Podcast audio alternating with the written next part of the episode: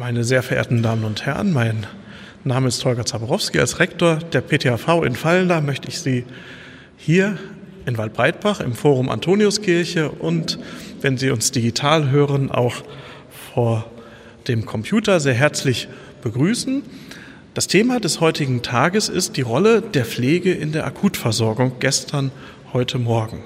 Und als Referentin darf ich sehr herzlich Frau Professorin Erika Siersch begrüßen. Sie hat den Lehrstuhl für Akutpflege an der Philosophisch-Theologischen Hochschule in Fallender inne. Frau Professorin Siersch ist examinierte Pflegefachkraft.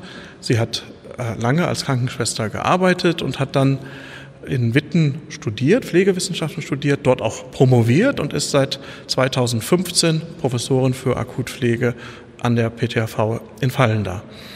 Wir haben heute einen weiteren wichtigen Abend im Rahmen der Ringvorlesung Heil und Heilung der PTHV. Wir sind in Waldbreitbach ähm, im Forum Antoniuskirche und wir freuen uns auf einen sehr schönen Abend und vor allen Dingen zunächst mal auf Ihren Vortrag, Frau Siersch, und auf die Diskussion, die sich daran anschließt. Herzlich willkommen und einen guten Abend.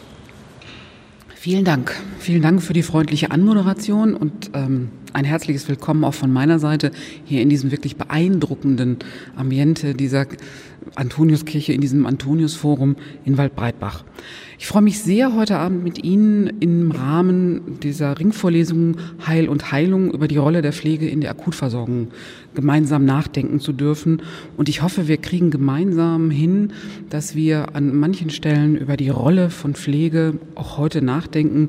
Und ich würde es gerne mit Kierkegaard nochmal sagen, wir können das heute nur verstehen und das morgen denken, wenn wir das gestern kennen. Das heißt, Rolle von Pflege in der Akutversorgung das klingt jetzt relativ simpel, aber ich würde gerne mit Ihnen nochmal darüber nachdenken, ganz zu Anfang, was erwartet Sie jetzt in der nächsten Dreiviertelstunde? Das heißt, wir würden zunächst wirklich darauf gucken müssen, was heißt eigentlich Akutpflege? Alle nutzen diesen Begriff Akutpflege, aber fast kaum jemand weiß, was verbirgt sich tatsächlich dahinter. Und dann würde ich Sie einladen, auf eine kleine Reise zu gehen, die an bestimmten Punkten hält.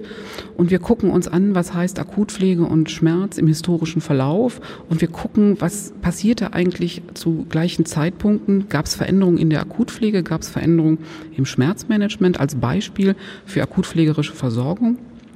Und ich würde Sie dann weiter einladen, mit mir zu gucken, was heißt das in der Gegenwart? Und einen Blick in die Zukunft wagen. Also wir werden uns mit vier Punkten beschäftigen. Zunächst eine kurze Annäherung an den Begriff. Wir werden eine historische Betrachtung machen. Wir werden uns angucken, was heißt das in der Gegenwart und einen Blick in die Zukunft wagen. Annäherung an den Begriff Akutpflege. Wenn man bei der WHO, wenn man bei der WHO schaut, dann hat die WHO eine eher indifferente Definition von Akutversorgung und noch nicht mal von Akutpflege. Und unter Akutversorgung versteht die Weltgesundheitsorganisation WHO, dass es eine Akutversorgung mit zeitkritischen, individuell ausgerichteten diagnostischen und kurativen Maßnahmen sein muss, die den Hauptzweck der Verbesserung der Gesundheit hat. Wenn man jetzt in Deutschland guckt, was heißt das für Deutschland? Akutpflege heißt unmittelbarer gesundheitlicher Unterstützungsbedarf. Ich denke da gerade an eine Vorlesung, die wir mit Studierenden hatten und in denen wir uns auch diesem Begriff der Akutpflege genähert haben. Und eine Studentin sagte, hm, zwei Semester Vorlesungen zu Akutpflege, was kann man denn da schon machen zu einer Notfallversorgung? Aber diese unmittelbare gesundheitliche Unterstützung bezieht sich nicht nur auf eine Notfallsituation oder auf ein Akutkrankenhaus, sondern die Akutversorgung richtet sich an Kriterien aus, die zeitliche Begrenzung heißen. Das heißt, Akutversorgung oder Akutpflege kann sowohl im Krankenhaus stattfinden, kann aber auch in der stationären Langzeitversorgung stattfinden oder sogar auf der Straße. Gekennzeichnet ist Akutpflege durch die zeitliche Begrenzung, durch einen entstehenden Entscheidungs- und Handlungsdruck und Akutpflege kann, muss es aber nicht, mit Lebensbedrohung einhergehen. Akutpflege oder Situationen, in denen Akutpflege erforderlich ist, geht immer mit Gefühlen von Ungewissheit einher, Angst, Krise, mit Gefühlen von Leid, des Ausgeliefertseins und Angewiesenheitseins. Und Akutpflege, das sagt der Name, tritt in der Regel plötzlich heftig und meist unerwartet auf. Akutpflege kommt in allen Situationen vor. Krankenhaus, Psychiatrie, Altenheim, Häuslichkeit auf der Straße. Und die Gemeinsamkeit ist tatsächlich die zeitliche Begrenzung, das Einhergehen mit Lebensbedrohung, das Ungewiss, Ungewisse, die Angst, die Krise, das Leid, das Ausgeliefertsein und die Angewiesenheit auf die Versorgung durch andere. Es gibt einen äh, Forscher in, ähm, im Schmerzmanagement, der schon vor vielen Jahrzehnten gesagt hat, Menschen gehen ins Krankenhaus und meistens erwarten sie Schmerz und selten werden sie enttäuscht. Das heißt, wenn wir Akutpflege denken, bringen wir das häufig mit Schmerzen in Verbindung und Krankenhäuser werden von uns auch häufig in Verbindung mit Schmerzen gesetzt. Deswegen möchte ich Sie einladen, gemeinsam mit mir darüber nachzudenken, was gibt es für Gemeinsamkeiten? Was heißt überhaupt Schmerz? Aristoteles hielt zum Beispiel Schmerz für eine Gefühlsregung. In dieser Zeit war Schmerz etwas, was wie Furcht, wie Angst, auch wie Freude betrachtet wurde und war nicht als Kennzeichen einer Erkrankung gesehen. Das heißt, eine Erkrankung war das eine, Schmerz hatte damit nicht unbedingt was zu tun. Erst zu späteren Zeiten, zu Zeiten von Galen, wurde Schmerz wieder umgedeutet und galt als Symptom einer Erkrankung. Damit verband sich auch eine andere Herangehensweise. Das heißt, es war ein erforderlich, diesen auftretenden Schmerz, der als Gegenstand einer Erkrankung betrachtet wurde, auch anders zu behandeln. Und heute noch gilt das, was Galen vor vielen hundert Jahren beschrieben hat, als Kennzeichen einer Entzündung Rubor, Kalor, Tumor und Dolor, also Rötung, Überwärmung, Schmellung, Schmerz, als Kennzeichen von Krankheit, eben einer Entzündung. Und Schmerz ist an dieser Stelle explizit als behandlungsbedürftig definiert worden. Wenn wir weiter gucken im Lauf der Jahrhunderte, dann hatte auch Hildegard von Bingen mit ihren Regeln der Lebensführung Umgang mit der Natur da draußen, Maß und Ordnung in Speis und Trank, Bewegen und Ruhe im Gleichgewicht, Kultivieren von Wachen und Schlafen, Umgang mit dem eigenen Körper und dem anderen Geschlecht und vom gebildeten Umgang mit anderen immer auch einen Fokus auf die Behandlungsbedürftigkeit von Schmerzen. Hildegard von Bingen, das werden Sie sicher wissen, war eine heilkundige Frau, die mit Kräuterkunde gegen Schmerz tatsächlich auch ähm, ein Gegengewicht gesetzt hat. Das heißt, sie wollte auch, und das war in ihrem in ihren Handlungen auch begründet, diesen Schmerz behandeln, wollte ihn reduzieren und wollte Menschen vom Schmerz befreien. Das änderte sich im weiteren Mittelalter. Im Mittelalter war Schmerz häufig damit verbunden, dass es als Kennzeichen von Abweichung von moralisch und äh, von moralisch integrem Leben galt und sündhaftes Leben mit Schmerz verbunden war. Schmerz galt als Prüfung, den es zu durchleben und zu überwinden galt. Und die Schmerzlinderung konnte in einem gottgefälligen Leben gesucht werden. Diese Vorstellung, dass Schmerz ein gottgegebenes Phänomen ist, dass es durch Prüfungen zu überwinden galt, bedeutete gleichzeitig, dass der Schmerzbehandlung eine andere Bedeutung zukam. Das heißt, wenn es ein Phänomen war, das nicht mit einer Krankheit in primärem Zusammenhang stand, gab es auch nicht eine unmittelbare Notwendigkeit, diesen Schmerz zu behandeln. Erst Descartes betrachtete Schmerz wieder als sinnliche Wahrnehmung. Descartes hat im 17. Jahrhundert und wenn man das in eine zeitliche Abfolge setzt, ist es tatsächlich, ist es tatsächlich so, dass das Ganze roundabout 30 Jahre nach Ende des 30-jährigen Krieges stattfand. Also in einer Zeit, in der eine Neuordnung der Welt, wie wir sie in Europa kannten, oder nicht wir, sondern unsere Vorfahren, auch eine Neuordnung von Schmerz bedeutete. Es bekam eine andere Bedeutung. Schmerz hatte auch auf einmal eine völlig andere Notwendigkeit der Behandlung. Und gleichzeitig, da kommt jetzt die Akutpflege wieder ins Spiel, begann im 17. Jahrhundert ein naturwissenschaftlicher Zugang.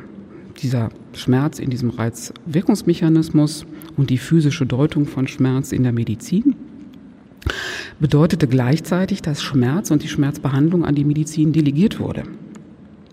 Und Erstmalig war tatsächlich im 17. Jahrhundert das Amt eines unterwiesenen Krankenwärters ins Blickfeld der Ärzte gerückt. Ärzte brauchten Menschen, die diesen Schmerz oder auch andere akutpflegerische oder akut bedürftige ähm, Erkrankungen auch begleiteten. Ärzte brauchten Wärter, die es ihnen ermöglichte, die Pflege von kranken Menschen sicherzustellen. Und hier steht tatsächlich immer noch der Begriff Wärter und nicht Wärterin, sondern häufig waren neben heilkundigen Frauen oder religiös motivierten Frauen Wärter, Männer auch diejenigen, die die Pflege sicherstellten im nicht religiösen Bereich. Und diese sollten das, was ihnen obliegt, treu und fleißig verrichten unter einer Deutungshoheit der Medizin. Gleichzeitig brauchten diese Wärterinnen und dann kamen auch Wärter, also kamen Wärterinnen hinzu, eine Ausbildung, damit sie diese im naturwissenschaftlich Paradigma entstehenden Bedürfnisse auch behandeln und begleiten konnten. Krankenwartung wurde zum Beruf und es entstand erstmalig die Notwendigkeit, Tätigkeiten wie Krankenwartung, Aufwartung und Pflege zu beschreiben. Es gab eine erste Idee, dass es einen Gegenstand der Pflege brauchte.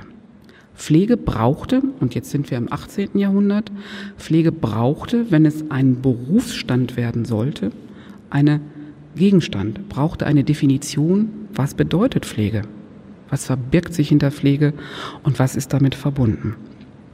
Dazu brauchte es Unterrichtung und brauchte staatliche Regelungen. Gleichzeitig besann man sich in dieser Zeit wieder auf die Regeln der gesunden Lebensführung des Hippokrates, die nun schon einige Jahre alt waren. Licht, Luft, Speise, Trank, Bewegen und Ruhe, Schlafen und Wachen, Ausscheidungen und Absonderungen, Leidenschaften. Und diese sechs Regeln der Lebensführung umfassten mehr, als bisher in diesem Wärtertum enthalten war. Bisher bezog sich Aufwartung auf tatsächlich körperliche Bedürfnisse wie Essen, Schlafen. Und hier kamen noch andere Bedürfnisse hinzu, die in einem naturwissenschaftlichen Paradigma auch begleitet werden mussten und medizinische Versorgung sichergestellt werden musste. Die damalige Deutung, die stark auf leiblicher und seelischer Versorgung fokussierte, erweiterte sich. Und es setzte eine erste Trennung ein, was bedeutet Wartung und was bedeutet Pflege. Der Begriff Wartung schwand und der Begriff Krankenwärterin wurde an diese Stelle gesetzt. Gleichzeitig veränderte sich der Beruf, es gab mehr Frauen in der beruflichen Krankenwartung. Interessant und sehr bekannt ist das Zitat von Virchow. Virchow hat, und nun sind wir wieder 100 Jahre weiter im 19. Jahrhundert, die berufliche systematische Ausbildung von Krankenpflege sehr propagiert. Und zwar hat er das propagiert, weil, die, weil Ärzte in einem höheren Maß hoch ausgebildete Pflegende benötigten, um ihre Behandlungsoptionen, die auch erweitert waren, weiter zu begleiten. Und dieses Zitat von Verichow war, dass Wärter den Ärzten zu dumm waren. Sie ließen sich zu wenig erziehen. Ordensschwestern waren auch weniger geeignet, weil sie aufgrund der Ordensregelung im Mutterhaussystem nicht direkt der Befehlsgewalt der Ärzte unterstellt waren. Das heißt, es brauchte eine weitere Gruppe, die neben die Wärter gestellt wurden und neben die Ordensschwestern gestellt wurden, die der direkten Anweisungen von Ärzten unterstellt waren und damit auch Pflege sicherstellen konnten in diesem naturwissenschaftlichen und sehr ärztlich dominierten Paradigma. Gleichzeitig veränderten sich auch Behandlungsmöglichkeiten. Das heißt, 1884, etwa zur gleichen Zeit, in der auch Virchow seine ähm, ja, Meinung vertrat, dass man einen dritten Stand braucht, der professionelle Pflege betreibt, gab es so etwas wie Chloroform, das zur Betäubung bei Operationen entdeckt wurde und Einzug in die klinische Versorgung fand. Also die ärztliche Behandlung wurde immer komplexer, und gleichzeitig benötigte man immer komplexer ausgebildete Pflegende, die in der Lage waren, diese medizinische Behandlung auch zu begleiten. Interessanterweise war die Ausbildung sehr forciert durch Ärzte, weniger durch die Pflegenden selber. Die waren diejenigen, die die Ausbildung ja, regelten, die waren diejenigen, die Ausbildung definierten und Pflegende waren in diesem ärztlich-medizinischen Paradigma die Unterstützerinnen und Unterstützer, Helferinnen und Helfer der Mediziner. Das setzte sich fort. Ich habe Ihnen ein Zitat mitgebracht bis Anfang des 20. Jahrhunderts. Ich weiß nicht, wer von Ihnen schon mal einen Roman von Agatha Christie gelesen hat. Es gibt ein Zitat von Agatha Christie in einem Roman, der heißt Kurz vor Mitternacht. Der ist erstmalig erschienen 1944. Und da wird eine Situation beschrieben, in der ein schwer verletzter junger Mann in einem Krankenhaus liegt und die Schwestern, die ihn dort versorgen, ähm, eine Handlung an ihm verrichten wollen. Und er stöhnt jetzt über diese Schwestern und er sagt, ihr Schwestern, ihr Schwestern, ihr seid keine menschlichen Wesen. Woraufhin die Schwestern sagen, wir wissen, was das Beste für sie ist. Verstehen Sie? Woraufhin der junge Mann antwortete, das ist es, was mich wahnsinnig macht. An Ihnen, am Krankenhaus, an der Welt. Ununterbrochene Einmischung. Immer wissen, was das Beste für andere ist. Das war ein Bild, das Pflegende über und von Patienten haben und hatten. Das heißt, Pflegende hatten für sich die Vorstellung, sie wissen, was das Beste für die Patienten ist und eine tatsächlich Patienten- oder wie wir sie heute nennen, personenzentrierte Versorgung und Pflege war weit aus dem Fokus gerückt, sondern es galt tatsächlich, die Behandlung, die angestrebt war, durchzuführen, sicherzustellen und das Patienteninteresse war nachrangig. Wenn man jetzt guckt, was heißt das für die 60er und 70er Jahre? Dieses Jahrhundert, wenn wir jetzt einen weiten Sprung machen, da war Pflege weitgehend funktional strukturiert. Das ist die Zeit, in der ich meine Ausbildung gemacht habe.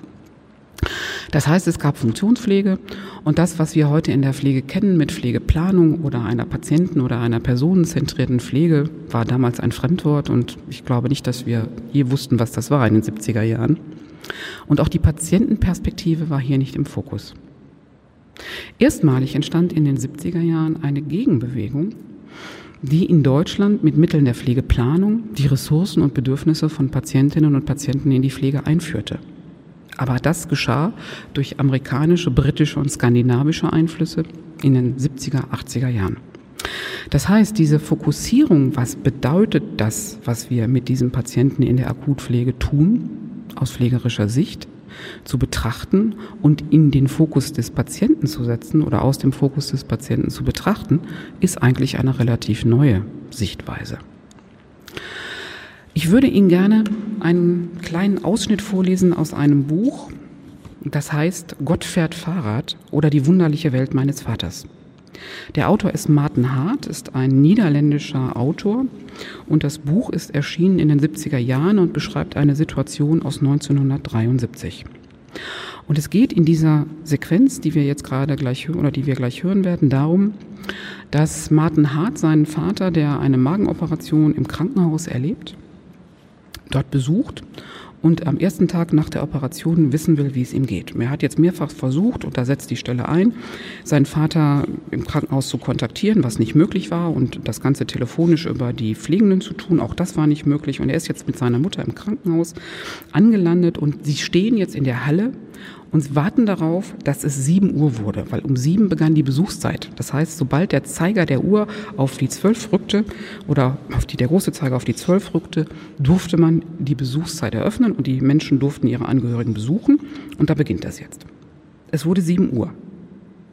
Und wir irrten durch die Flure. Ich hatte mir am Abend vorher alles genau gemerkt, aber meine Kenntnisse vom Vortag erwies sich als nutzlos. Mein Vater war woanders hingebracht worden und wir traten in unzählige Krankensäle, in denen Patienten uns verwirrt anblickten oder Besucher den Kopf schüttelten. Wir fanden meinen Vater nur dank des glücklichen Umstands, dass ich plötzlich seine Stimme lauthals Aua schreien hörte.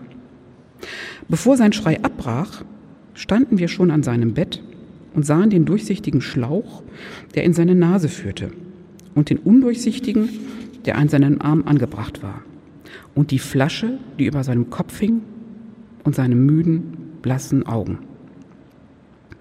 In den anderen vier Betten lagen vier andere Männer mit acht Schläuchen, und am Fenster hielt die Verlobte von Thies Lucius dessen Arm fest, an dem auch ein Schlauch hing. Losje stöhnte leise. Die vier anderen Männer stöhnten leise, aber mein Vater schrie immer wieder. Und sein klägliches Gejammer erschreckte die Besucher der anderen Opfer, erschreckte auch uns, obwohl wir wussten, dass er ein klein wenig wehleidig war und gerne übertrieb. Pau, sagte meine Mutter, deine Milch. Und sie zeigte ihm die Thermosflasche. Ich kann jetzt keine Milch trinken, flüsterte mein Vater. Und sofort danach jammerte er wie ein Kind, das geschlagen wird. Solche Schmerzen hier im Bauch. Er schrie wieder und ich schämte mich. In der Tür erschien eine Schwester mit bereits gerunzelten Augenbrauen. Das geht doch wohl etwas leiser, sagte sie. Als Antwort brüllte mein Vater etwas zwischen Au und Schmerzen. Und ich trat ans Fenster in dem ohnmächtigen Versuch, das Gefühl der Scham und des Mitleids loszuwerden und betrachtete den Horizont, der von Schornsteinen überwuchert war. Diese Sequenz zeigt uns deutlich, wie Schmerz in den 70er Jahren häufig in Kliniken betrachtet wurde. Als etwas, was in der Schmerzforschung als häufig erwartet in den 70er Jahren beschrieben wurde und selten werden Menschen enttäuscht, wenn sie im Krankenhaus Schmerzen erwarten. Es zeigt uns aber auch etwas über die Perspektive, die Pflegende und Angehörige anderer Berufsgruppen im Krankenhaus oder in der Akutversorgung auf Menschen mit Schmerzen hatten. Das heißt, man hatte sich einzufügen. Die Perspektive des Patienten war nachrangig. Man musste in dieses System passen und wenn man in dieses System passte, war man ein guter Patient. Aber dieser Patient war kein Patient, der da reinpasste, sondern er war ein bedürftiger Patient und hätte eigentlich an dieser Stelle eine adäquate Schmerzbehandlung braucht. Gleichzeitig, und das finde ich immer ganz spannend, in, als dieser Roman erschien, gab es in den USA die erste Definition, was ist Schmerz. 1973, zum gleichen Zeitpunkt, in der dieser Roman spielt, gab es in der amerikanischen Gesellschaft zum Studium des Schmerzes, beruhend auf Arbeiten aus dem Jahr 64, eine Definition, die sagte, Schmerz ist ein unangenehmes Sinnes- oder Gefühlserlebnis, das mit aktueller oder potenzieller Gewebeschädigung verknüpft ist oder mit den Begriffen einer solchen beschrieben wird. Das heißt, Schmerz ist nicht nur ein Erlebnis, das auf Gewebeschädigung oder OPs oder auf andere Verletzungen zurückzuführen ist, sondern auch ein Sinneserleben. Das, was Sokrates, das, was Aristoteles schon beschrieb, war auch in dieser Definition auf einmal wieder aufgetaucht. Das heißt, in dieser Definition von 73 war das, was Aristoteles beschrieben hat, ein Sinnes, ein Gefühlserlebnis, das, was Galen beschrieben hat, ein Gefühlserlebnis. Und das, was Patienten beschreiben, zusammengeführt. Das heißt, erst seit 1973 haben wir diese Definition von Schmerz. Was bedeutet das jetzt für die Gegenwart? Für die Gegenwart bedeutet das, und das ist meine Gegenwart, weil das ist ein Zitat aus dem Jahr 1976, das war das Jahr, in dem ich meine Krankenpflegenausbildung begonnen habe, dass Pflegende zu dieser Zeit schon sich in andere hineindenken sollen, zuhören, ihn ernst nehmen, nicht vertrösten sollen und dass es von größter Bedeutung ist, wie die pflegenden Patienten in dieser Situation begegnen. Jetzt können wir gemeinsam darüber nachdenken, wie das 1976 war und ob das jetzt inzwischen anders ist. Wenn wir das Modell des Schmerzes anschauen, dann ist es so, dass biologische Faktoren, psychologische Faktoren, soziale Faktoren das Schmerzerleben ausmachen. Biologische Faktoren haben wir häufig im Blick, psychologische Faktoren, soziale Faktoren nicht immer. Dabei sollten wir sie, wie die Definition des Schmerzes und das, was Juchli in ihrer Definition schon in den 70er Jahren gesagt hat, ständig in den Blick nehmen. Kann man darüber nachdenken, ob wir das jetzt so tun. Ich möchte jetzt nochmal mit Ihnen den Blick wenden auf die Akutpflege in Deutschland im Jahr 2012. Das heißt, Akutpflege in Deutschland soll pflegerische Aufgaben in akuten Krankheitssituationen einschätzen, die Situation des Patienten einschätzen, soll schnell zu evidenzbasierten Entscheidungen gelangen und diese kompetent umsetzen, den Patienten stabilisieren und aus der Akutphase herausführen. Wenn wir das jetzt auf den Schmerz umfokussieren, bedeutet das, Pflegende sollten in der Lage sein, Schmerzen bei Patienten zu identifizieren, aus der Perspektive des Patienten deuten, die Perspektive des Patienten in Entscheidungen einbeziehen und die Erwartungen des Patienten in die Therapiebedürftigkeit einbeziehen. Zudem sollten Sie das alles kompetent umsetzen, den Patienten stabilisieren und all das tun, damit der Patient herausgebracht wird aus dieser für ihn schwierigen Phase. Wenn wir jetzt aktuell 2017 in dem Zeitpunkt, zu dem Zeitpunkt, zu dem wir uns jetzt hier befinden, darüber nachdenken, dass Pflegende in Akutkrankenhäusern eine, man nennt das neudeutsch Patient-Nurse-Ratio haben von 1 zu 15 oder auch manchmal 1 zu 17. Das bedeutet, eine Pflegefachkraft betreut 15 oder 17 Patienten gleichzeitig während eines Tages. Kann man darüber nachdenken, wie gut das gelingen kann. Das heißt, die Ansprüche, die wir hier formulieren, sind gigantisch. Die Rahmenbedingungen, in denen Pflegende sich in Akutkrankenhäusern bedingen, bewegen, sind diesen riesigen Ansprüchen überhaupt nicht Rechnung getragen. Das heißt, auf der einen Seite formulieren wir berechtigterweise Ansprüche an pflegerische Versorgung in Akutpflegesituationen.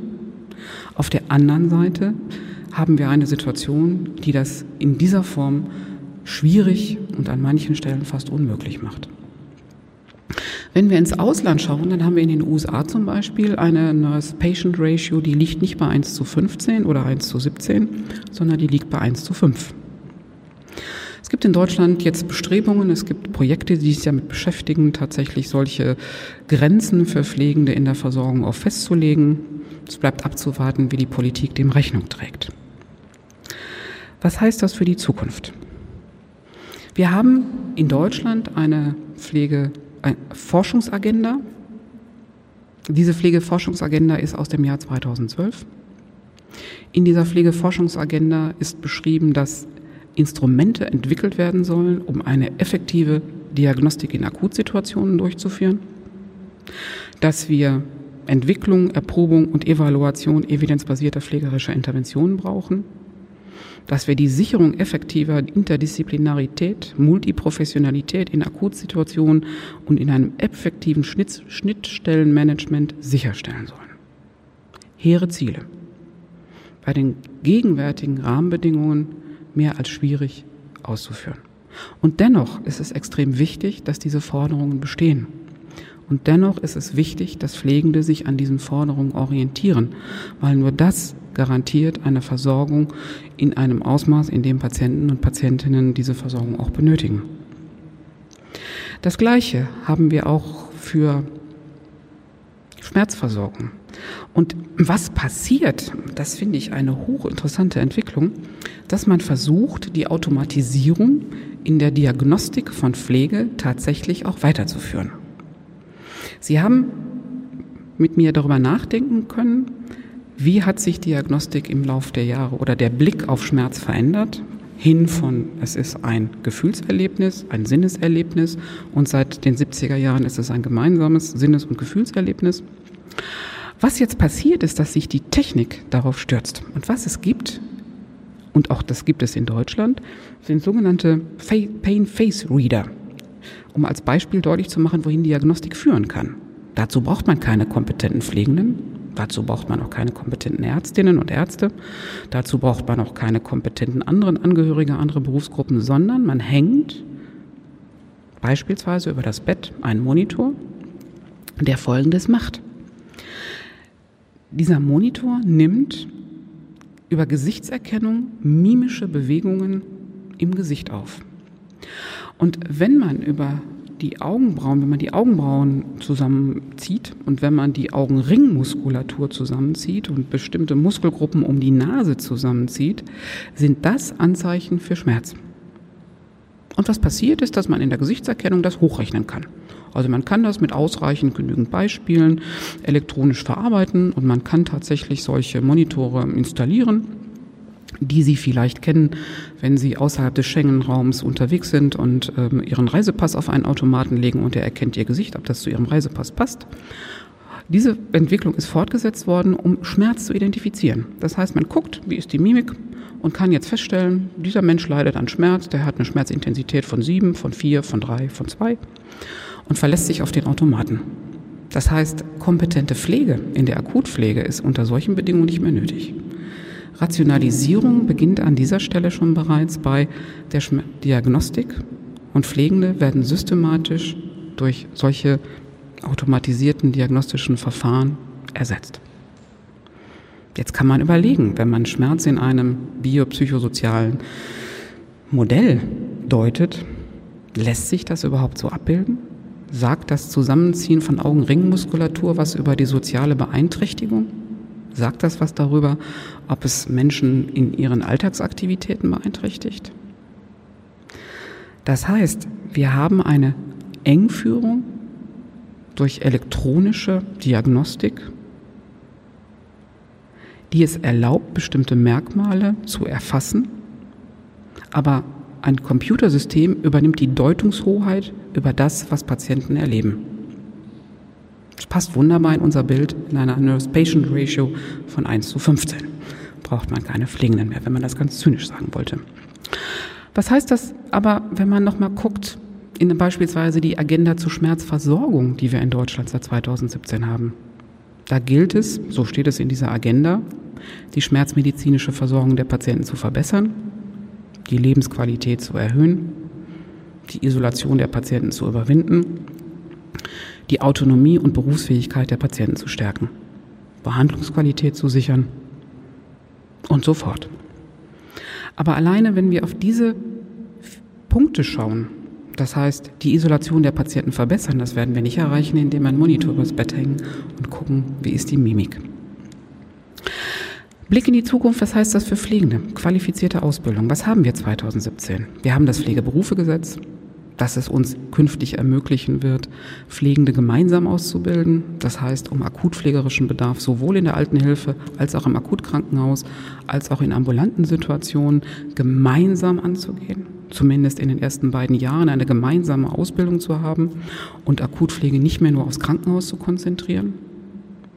Wir haben eine zunehmende Akademisierung, primär qualifizierende Akademisierung oder eine Nachqualifizierung von Pflegenden, die bereits seit langen Jahren im Beruf sind.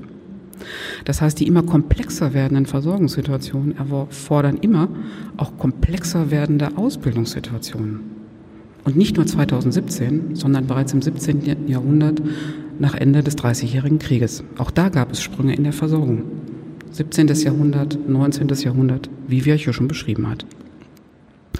Und was wir haben, und da sind wir in Rheinland-Pfalz Vorreiter, wir haben einen, zumindest in Rheinland-Pfalz, höheren Organisierungsgrad, in dem wir Pflegende in Kammern zusammenführen. Das heißt, wir haben Pflegende, die jetzt tatsächlich auch in einer Organisation zusammengeführt werden und damit den Ansprüchen, die Pflege hat, auch eine Stimme geben zu können und letztlich damit die Bedürfnisse, die Patientinnen und Patienten, Bewohner und Bewohnerinnen haben, auch verstärkt in den Fokus nehmen zu können. Denn die Anforderungen, die wir haben und die berechtigterweise auch formuliert werden an die Akutpflege von Bewohnerinnen und Bewohnern, Patientinnen und Patienten, brauchen gleichzeitig einen organisatorischen Rahmen, dass diese Pflege auch geleistet werden kann. Ja, damit sind wir sozusagen in einem Parforce-Ritt durch die Entwicklung der Pflege an Beispielen, die wir geankert haben an bestimmten Stellen, wo sich gleichzeitig pflegerische Anforderungen und wo sich Veränderungen in Behandlungsbedürftigkeiten verändert haben. Interessanterweise ging das häufig miteinander einher. Es gab Veränderungen im Behandlungsbedarf, es gab Veränderungen auch in den Möglichkeiten der Behandlung und gleichzeitig wurde formuliert, dass Pflege eine veränderte Qualifizierung braucht, eine höhere Qualifizierung braucht und das ist nicht erst seit 2017 so, sondern das war schon im 17. Jahrhundert so. Ja, vielen Dank. Jetzt würde ich mich freuen, mit Ihnen in die Diskussion gehen zu können.